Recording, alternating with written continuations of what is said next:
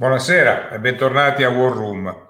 Nuovo governo, nuovo ministro, nuovo nome al Ministero delle Infrastrutture e dei Trasporti che diventa delle infrastrutture e della mobilità sostenibili. Ma i problemi sono vecchi come le infrastrutture del nostro paese. Le opere eh, italiane hanno infatti mediamente 70 anni di vita e sono state costruite con materiali obsoleti, modalità superate. Quelle iniziate e poi bloccate sono centinaia e anche quando vengono terminate i tempi sono biblici. Secondo l'Agenzia per la coesione territoriale, più del 50% del tempo di realizzazione di un'opera pubblica è da considerarsi tempo di attraversamento, definizione quasi metafis- metafisica della burocrazia. Nel passato si è provato a dare una svolta con diversi provvedimenti, il codice degli appalti, lo sblocco cantieri, le semplificazioni, ma i risultati sono stati complessivamente modesti.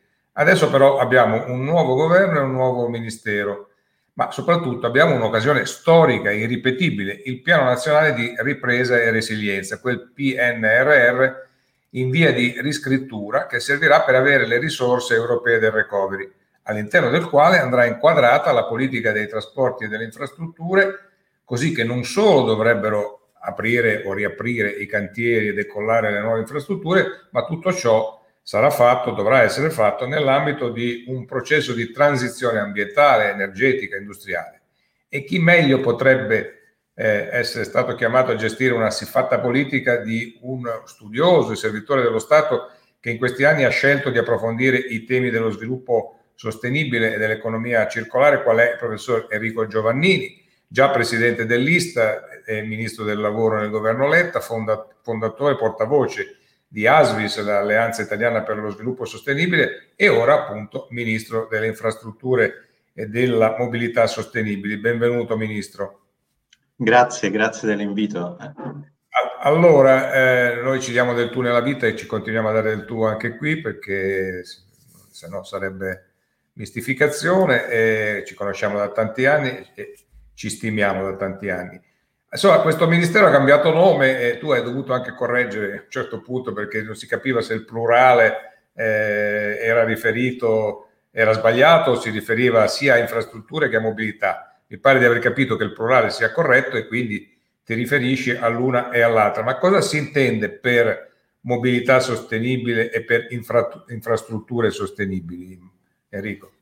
Mobilità sostenibile è un concetto che ormai in tanti hanno compreso, cioè la possibilità di muoversi senza eh, necessariamente far male all'ambiente o almeno riducendo certamente l'impatto sull'ambiente. Vuol dire eh, muoversi con un trasporto su rotaia, ad esempio, invece che su gomma.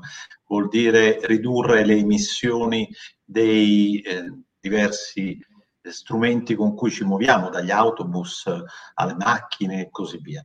Infrastrutture sostenibili invece è un concetto meno noto. Il G20 a guida giapponese alcuni anni fa insieme all'Ocse ha definito cosa vuol dire ed è una infrastruttura che in primo luogo viene valutata per l'impatto non solo economico ma anche sociale e ambientale. In secondo luogo è una infrastruttura che viene valutata durante tutto il ciclo di vita e quindi sempre più spesso i materiali vengono riutilizzati eh, alla fine dell'utilizzo appunto dell'infrastruttura. Il terzo elemento è una infrastruttura che naturalmente rispetta l'ambiente, ma il quarto è un elemento che invece ha a che fare con la governance complessiva del eh, processo, cioè un processo che coinvolge anche i cittadini, le comunità locali. Proprio oggi ho eh, dato l'avvio alla commissione sul dibattito pubblico, che è un momento importante della progettazione, della realizzazione delle opere pubbliche e che in Italia viene visto un po' invece come l'ennesimo freno. Infine è un'infrastruttura che è, è pensata per durare nel tempo e come ricordavi correttamente, e, ehm, ricordo quando nel 2009 lasciai l'Ox, pubblicammo proprio uno studio che indicava che intorno al 2020-2030 tantissime infrastrutture costruite nel secondo dopoguerra, ma non solo in Italia, avrebbero dovuto essere o um, soggette a forte manutenzione o addirittura distrutte. Ecco, Finivano il loro ciclo di vita, insomma.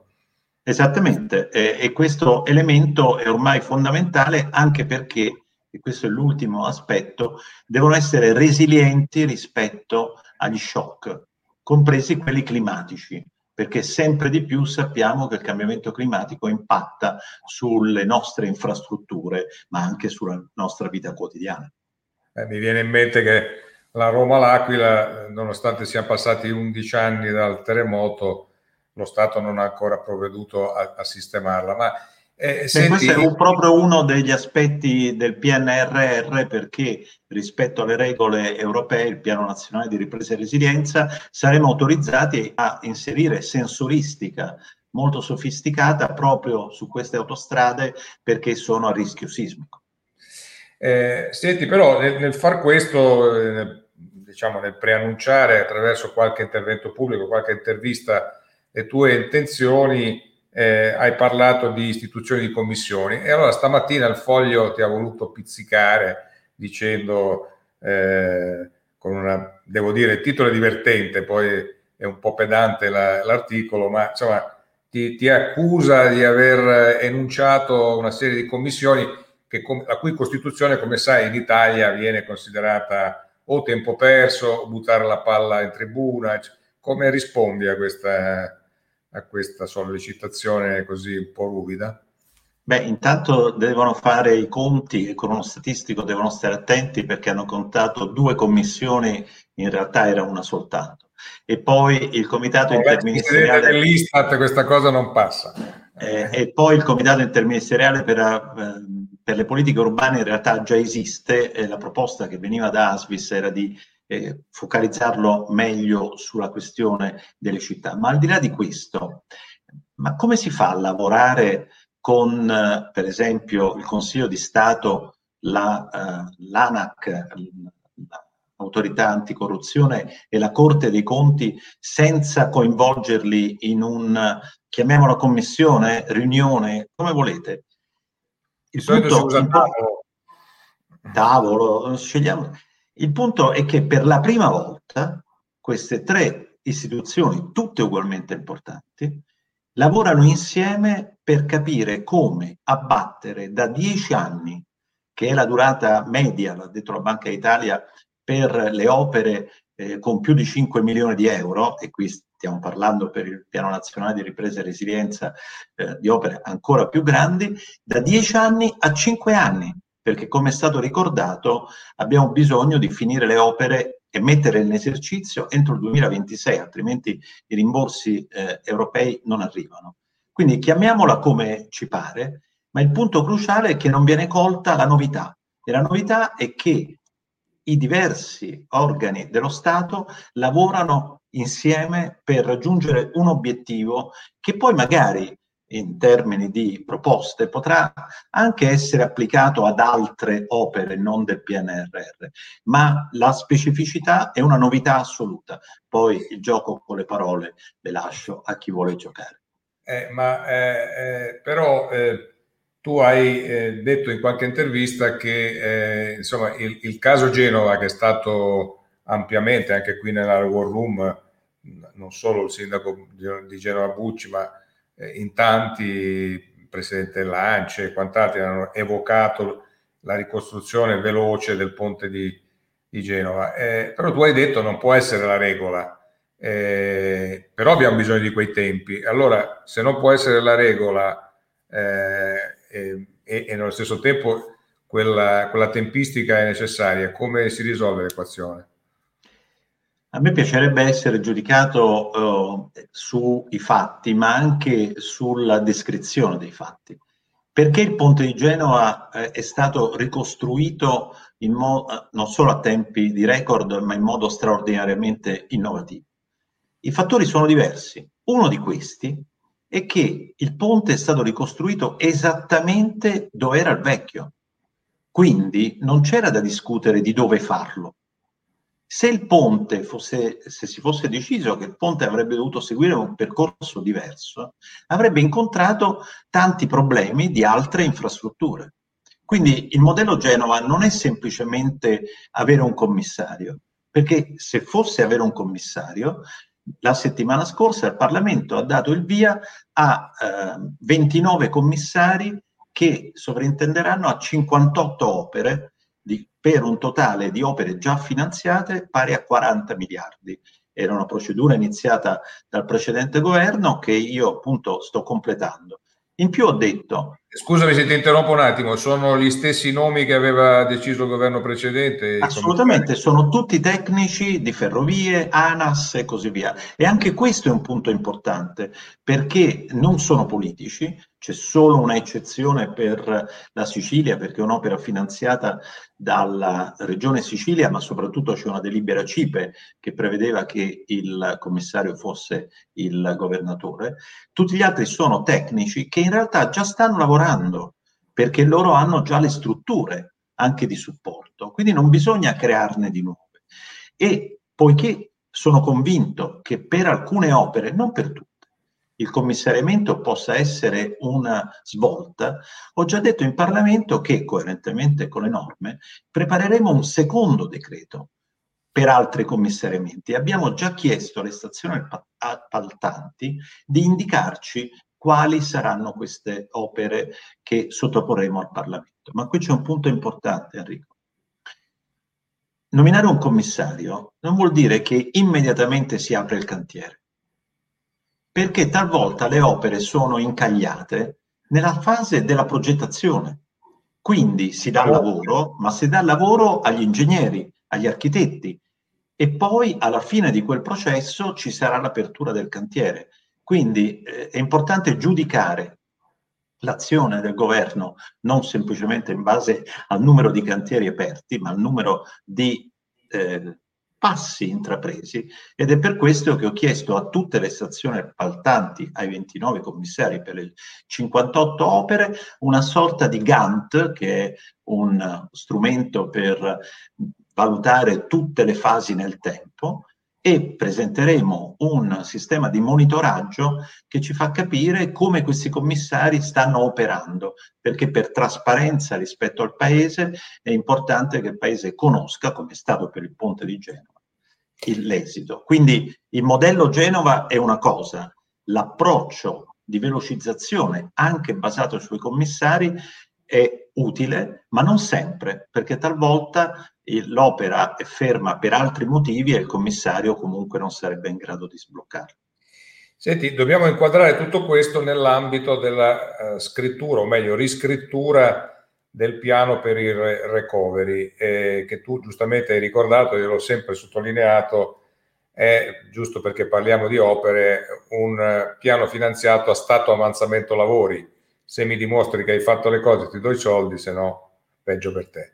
Eh, ecco, come si sta riscrivendo nel governo, tu sei un copartecipe ovviamente della riscrittura, eh, come si sta riscrivendo secondo quali logiche nuove rispetto a prima, quali priorità. L'impressione generalizzata è che prima fosse una sorta di elenco che ogni ministero ha mandato di, eh, così, di, di foglio della spesa, mi serve questo, mi serve quello, copia e incolla, metti insieme, sommi. Eh, come, come, si fa a trasformare un, un elenco fatto con questi criteri in una roba che abbia un senso strategico?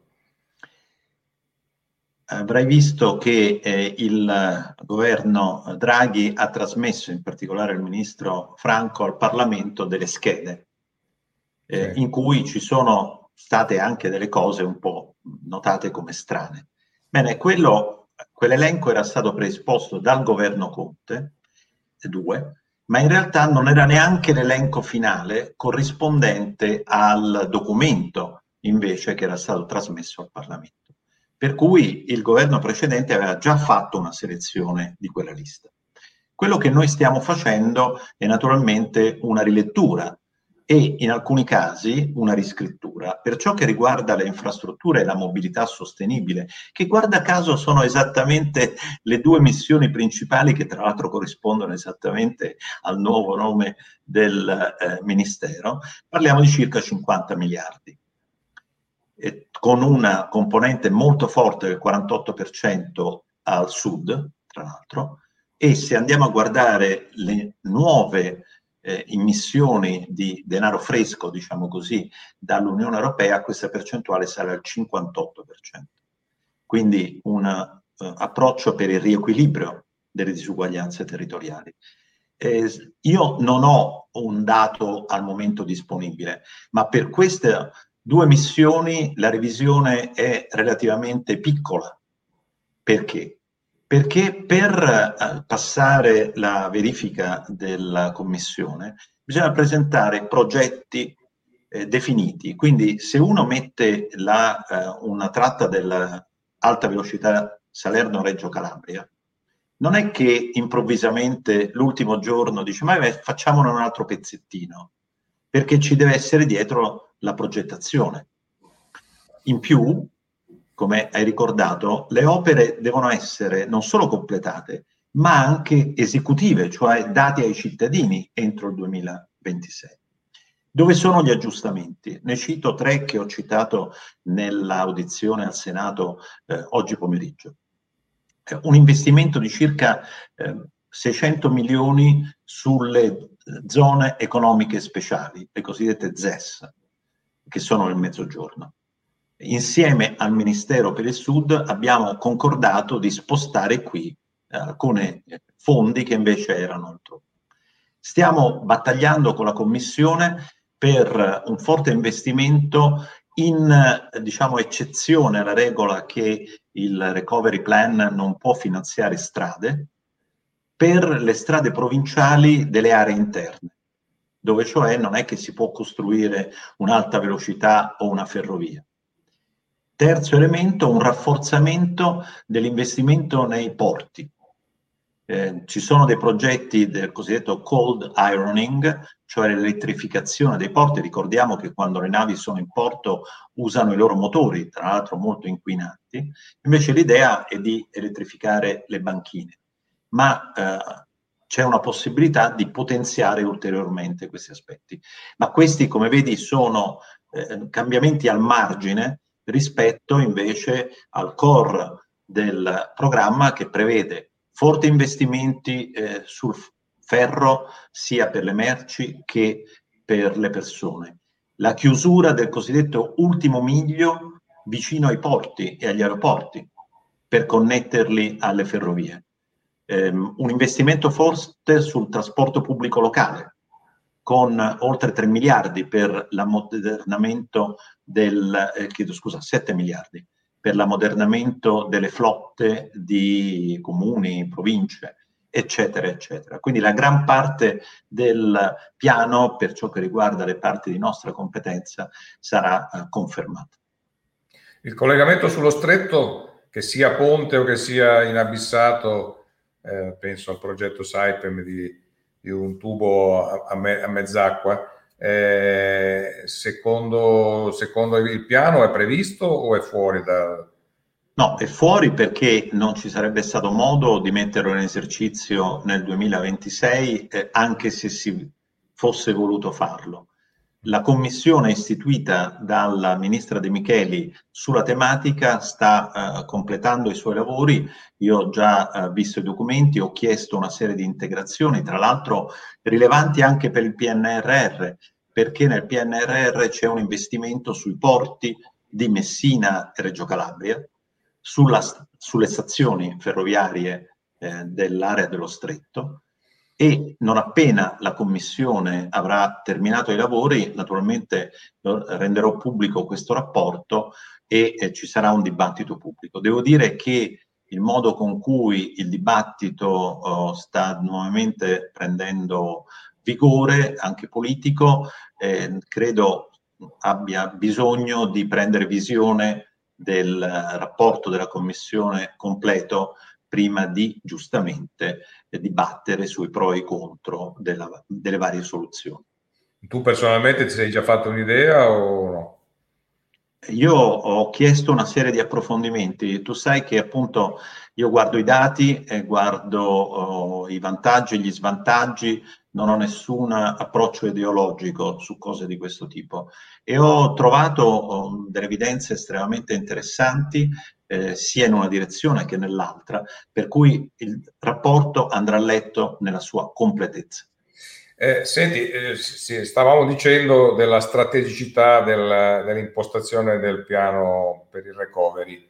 E tu, tra le altre cose, eh, hai proposto l'istituzione, eh, la creazione di un istituto di programmazione strategica. Ehm, la, la, la, cosa mi ha riportato ai tempi eh, di Rufolo, la Malfa, eccetera, quindi mi hai fatto fare un, un, tuffo nel passato che mi ha fatto piacere, ma al di là di questo aspetto nostalgico, eh, eh, che cosa vuole essere secondo te nella tua testa di questo istituto? Eh, che cosa Guarda, va a io... colmare? Quale buco va a colmare? Se avessimo avuto un istituto di questo tipo in Italia, come c'è in Inghilterra, in Francia, eh, Singapore, Dubai e in tanti altri paesi, la produzione del piano nazionale di ripresa e resilienza sarebbe stata molto, molto agevolata. Perché Avrebbe in queste... potuto essere affidata a un, un, istituto di questo genere? Avrebbe contribuito naturalmente, perché questo istituto, tipicamente questi istituti, sono di supporto alle presidenze del Consiglio, cioè al capo del governo, per immaginare eh, come cogliere le opportunità del futuro e come proteggersi dai rischi. Cioè è un approccio di risk management, quello che le imprese, soprattutto quelle di medie e grandi dimensioni, fanno normalmente giustamente. E dunque la mancanza di questo istituto si fa sentire, si è fatta sentire, si è visto nel fatto che noi in Italia non siamo proprio bravissimi a fare dei piani, ma soprattutto poi a seguirli e a connetterli tra di loro. Aggiungo, negli ultimi quattro anni, eh, dal 2016 al 2020, io ho lavorato per la Commissione europea, eh, proprio su queste tematiche. E basta leggere il rapporto pubblicato dal eh, vicepresidente Shevkovic, che ricordo nella commissione von der Leyen è un vicepresidente, quindi non un semplice commissario, che ha come compito esattamente questo. Quindi immaginati che è stato creato un portafoglio apposta, proprio perché eh, è ritenuto a livello europeo un tema importantissimo. Dicevo, questo rapporto pubblicato a novembre, se ricordo bene, si chiama proprio programmazione strategica e resilienza. A seguito di questa impostazione che ho contribuito a realizzare a livello europeo, adesso il uh, Shevkovic ha chiesto a tutti i governi di nominare un ministro competente per creare una rete di ministri su queste tematiche, come all'Ocse. Come... In Italia, chiaro, è la presidenza del Consiglio, come Peraltro, tu hai parlato con Draghi di questa idea? Ne ho parlato oh, con diverse persone, ma la mancanza di una struttura di questo tipo si fa sentire, anche perché, lo spero, lo sforzo che questo Paese sta facendo per la programmazione a medio e lungo termine non è l'ultimo sforzo che ci è richiesto. Pensa soltanto al famoso piano nazionale integrato energia-clima, che è un pezzo fondamentale della programmazione di questo paese, ma non climatica soltanto, energetica, economica e dunque sociale, che il governo Conte 1 aveva fatto, è stato fortemente criticato, il governo Conte 2 l'ha rivisto, di fatto non è ancora in linea con gli obiettivi concordati a livello europeo del taglio del 55% delle emissioni entro il 2030. Quindi noi stiamo facendo il PNRR e in particolare al ministro Cingolani, ma anche gli altri, senza avere un piano aggiornato rispetto al quale ancorarsi. Capisci che questa è una debolezza di un paese che finalmente sta recuperando la capacità e anche, se vuoi, forse il gusto di programmare il proprio futuro e non semplicemente inseguirlo.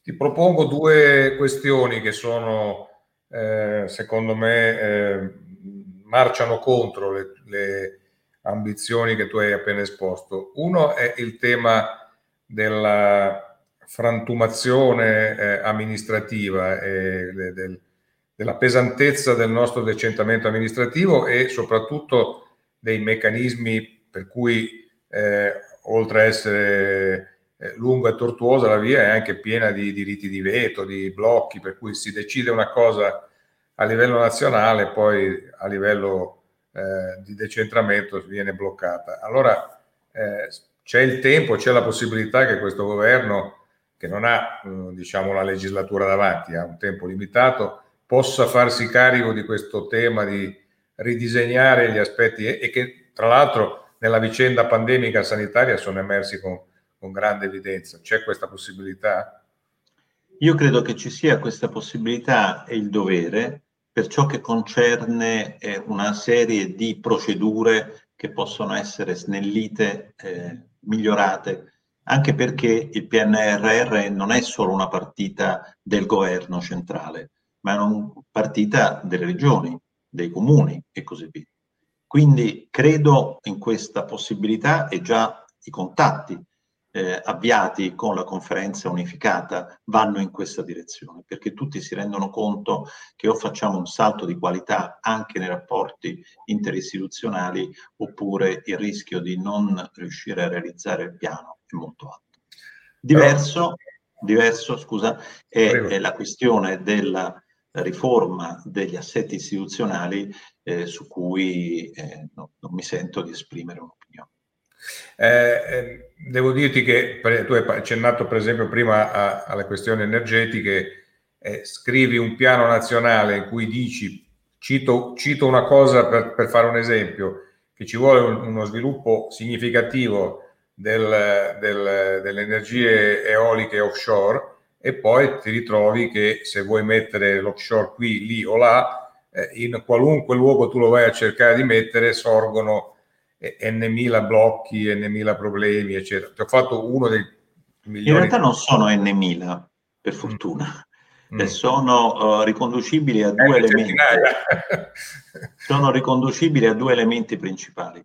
Il primo riguarda il processo appunto di valutazione del, dell'impianto che ha degli eh, aspetti molto chiari, tra cui la valutazione di impatto ambientale e la valutazione sul paesaggio e il patrimonio culturale, due elementi che sono tutelati dalla nostra Costituzione. Certo.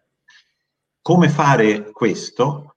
Eh, è oggetto, mi dispiace forse, non so se era stato contato nell'articolo del foglio, eh, un altro gruppetto di lavoro. Deve suggerirlo che aggiungano un numero. Aperto con eh, il ministro Cingolani e il ministro Franceschini eh, per eh, affrontare esattamente questo aspetto.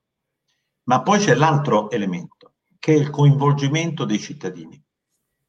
E proprio oggi appunto ho aperto la commissione sul dibattito pubblico che era stata prevista da una legge anni fa, non attuata e che la ministra De Micheli aveva istituito e che io mi sono trovato a aprire oggi, perché il dibattito pubblico nell'immaginario collettivo è visto spesso come un altro elemento che frena le decisioni.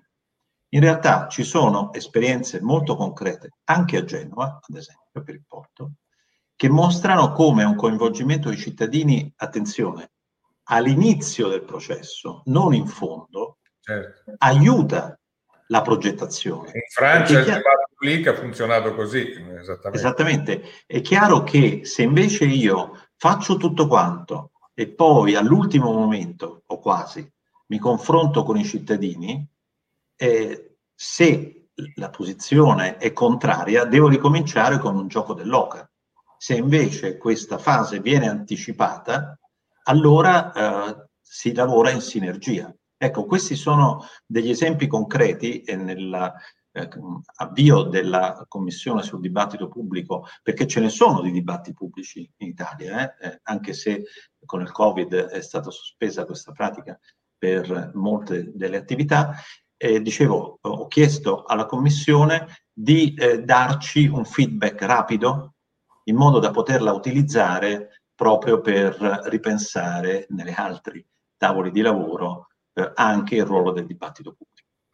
Senti, ti dicevo due questioni, una ti ho detto eh, è il discorso del federalismo malinteso e, e la seconda è quel eh, codice degli appalti che eh, in moltissimi eh, sostengono e non solo più gli imprenditori ma anche gli amministratori eh, locali, amministratori pubblici sostengono essere una pesante zavorra.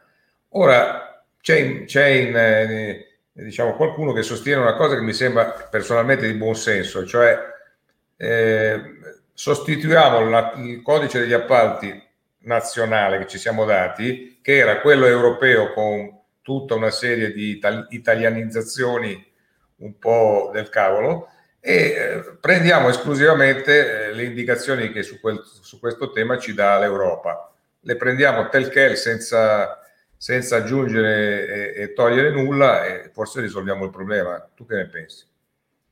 Penso che eh, solo attraverso il lavoro di quel famoso tavolo tra istituzioni che hanno punti di vista diversi perché hanno funzioni diverse, il Consiglio di Stato, la Corte dei Conti, l'anticorruzione, si può superare un altro dibattito che se non entra nel dettaglio rischia di eh, essere assolutamente ideologico. La semplificazione, le semplificazioni sono una strada irta di difficoltà, lo abbiamo visto, e eh, non a caso questo gruppo parte dall'analisi delle norme introdotte negli ultimi due anni perché talune norme sono state introdotte con una buona intenzione, ma poi nei fatti si sono rivelate dei boomerang. Un esempio per tutti, con il Covid è stato detto, va bene, la tendenza che stavamo cercando di realizzare all'accorpamento delle stazioni appaltanti, la sospendiamo, perché così chiunque può andare avanti senza aspettare il vagone più lento. Ma quello studio della Banca d'Italia che segnalavo prima, eh, ti sembra un'idea ragionevole? Sì. Ecco, eh, anche al legislatore. Sì. Quello studio della Banca d'Italia mostrava, tra l'altro, che i tempi si allungano al scendere della dimensione media della stazione appaltante. E quindi l'indicazione era quella di aggregarle, accorparle. Qual è stato l'effetto di quella norma? Che le stazioni appaltanti più piccole, eh, non avendo le capacità, non erano proprio in grado di partire anche se la norma gliela consentiva. Ecco, questo mi sembra un buon esempio per dire che il tema è così complesso e ha molto a che fare non solo con le norme, ma con la capacità tecnica delle amministrazioni, che eh, dobbiamo scendere nel concreto. Non a caso nel 2020 il numero di bandi complessivi, dati Cresme, che sono stati pubblicati, anno della pandemia, è cresciuto enormemente, grazie soprattutto a Ferrovie e eh, ANAS. Gli altri però non sono scesi, ma non hanno neanche avuto quell'impulso che si sperava avessero. Quindi, di nuovo, il mio approccio estremamente eh, non empirico, ma sistematico e scientifico, se posso usare questo termine, basato sui dati, eh, proverò ad applicarlo anche perché l'analisi di cosa è andato storto, anche di norme che sembravano sensate, è una condizione necessaria per evitare di fare errori.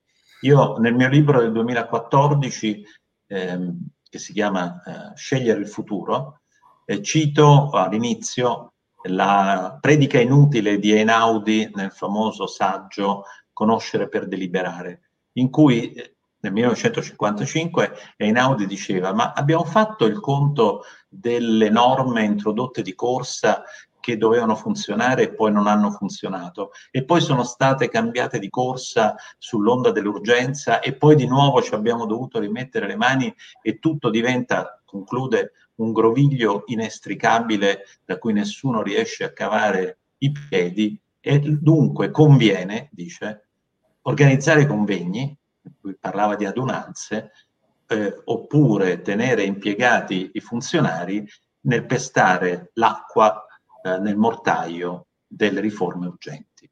Ecco, eh, ne parlava nel 1955, è una lezione che eh, dobbiamo ancora meditare e soprattutto evitare di commettere gli stessi errori.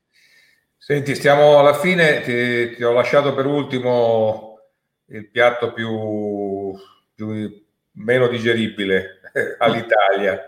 Eh, che si fa con Alitalia? Non ti faccio neanche la domanda, ti lascio dire a te che, che cosa si fa, perché qualunque parola che io dicessi eh, sarebbe superflua per descrivere la situazione che, che ti sei trovato. Che cosa pensi di fare? Nella situazione. In realtà da... cosa stiamo facendo? Perché eh, come regolarmente eh, informiamo, eh, c'è una negoziazione eh, serrata, molto serrata, con la Commissione europea. Io ho definito la situazione all'Italia un cubo di Rubik, per cui l'incastro delle diverse dimensioni è veramente difficile. Credo sia doveroso un riservo, visto che ci sono continue eh, interazioni e confronti di natura tecnica sul piano industriale, sul tema degli slot, sul tema del branding, insomma le cose che tutti più o meno conoscono, comporre questo quadro è estremamente complesso e proprio perché eh, ogni giorno ci sono eh, sostanzialmente riunioni, è bene, eh, se posso permettermi, eh, far lavorare eh, in modo eh, serio, serrato, ma anche rispettoso delle diverse componenti e delle diverse... Potremmo però, Enrico, se sei d'accordo, mettere una data. Guarda, eh, noi, stiamo incont- noi, stiamo incontrando la ehm, vicepresidente esecutiva della Commissione europea, Vestager, sostanzialmente una volta a settimana, mentre i tecnici dialogano continuamente.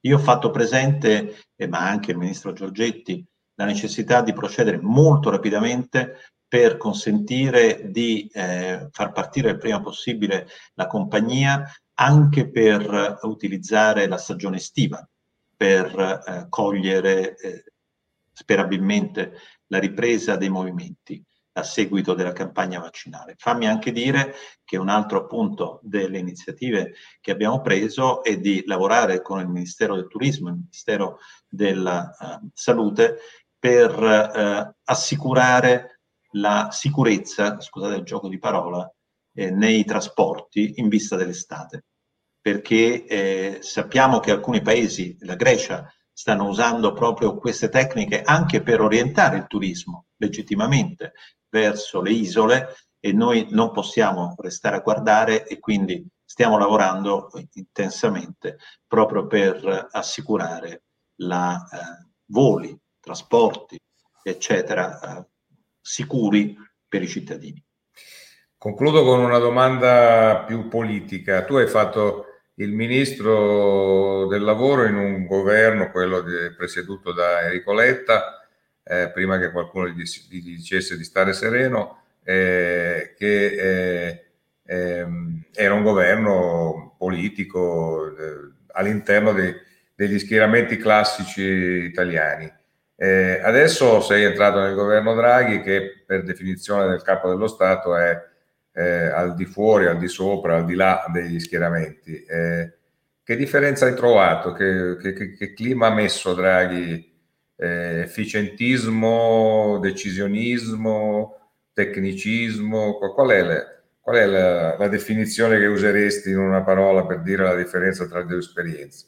Ma intanto ricordo che il governo Letta partì come un governo di eh, larga coalizione, in cui c'era il PD, c'era Forza Italia, eccetera.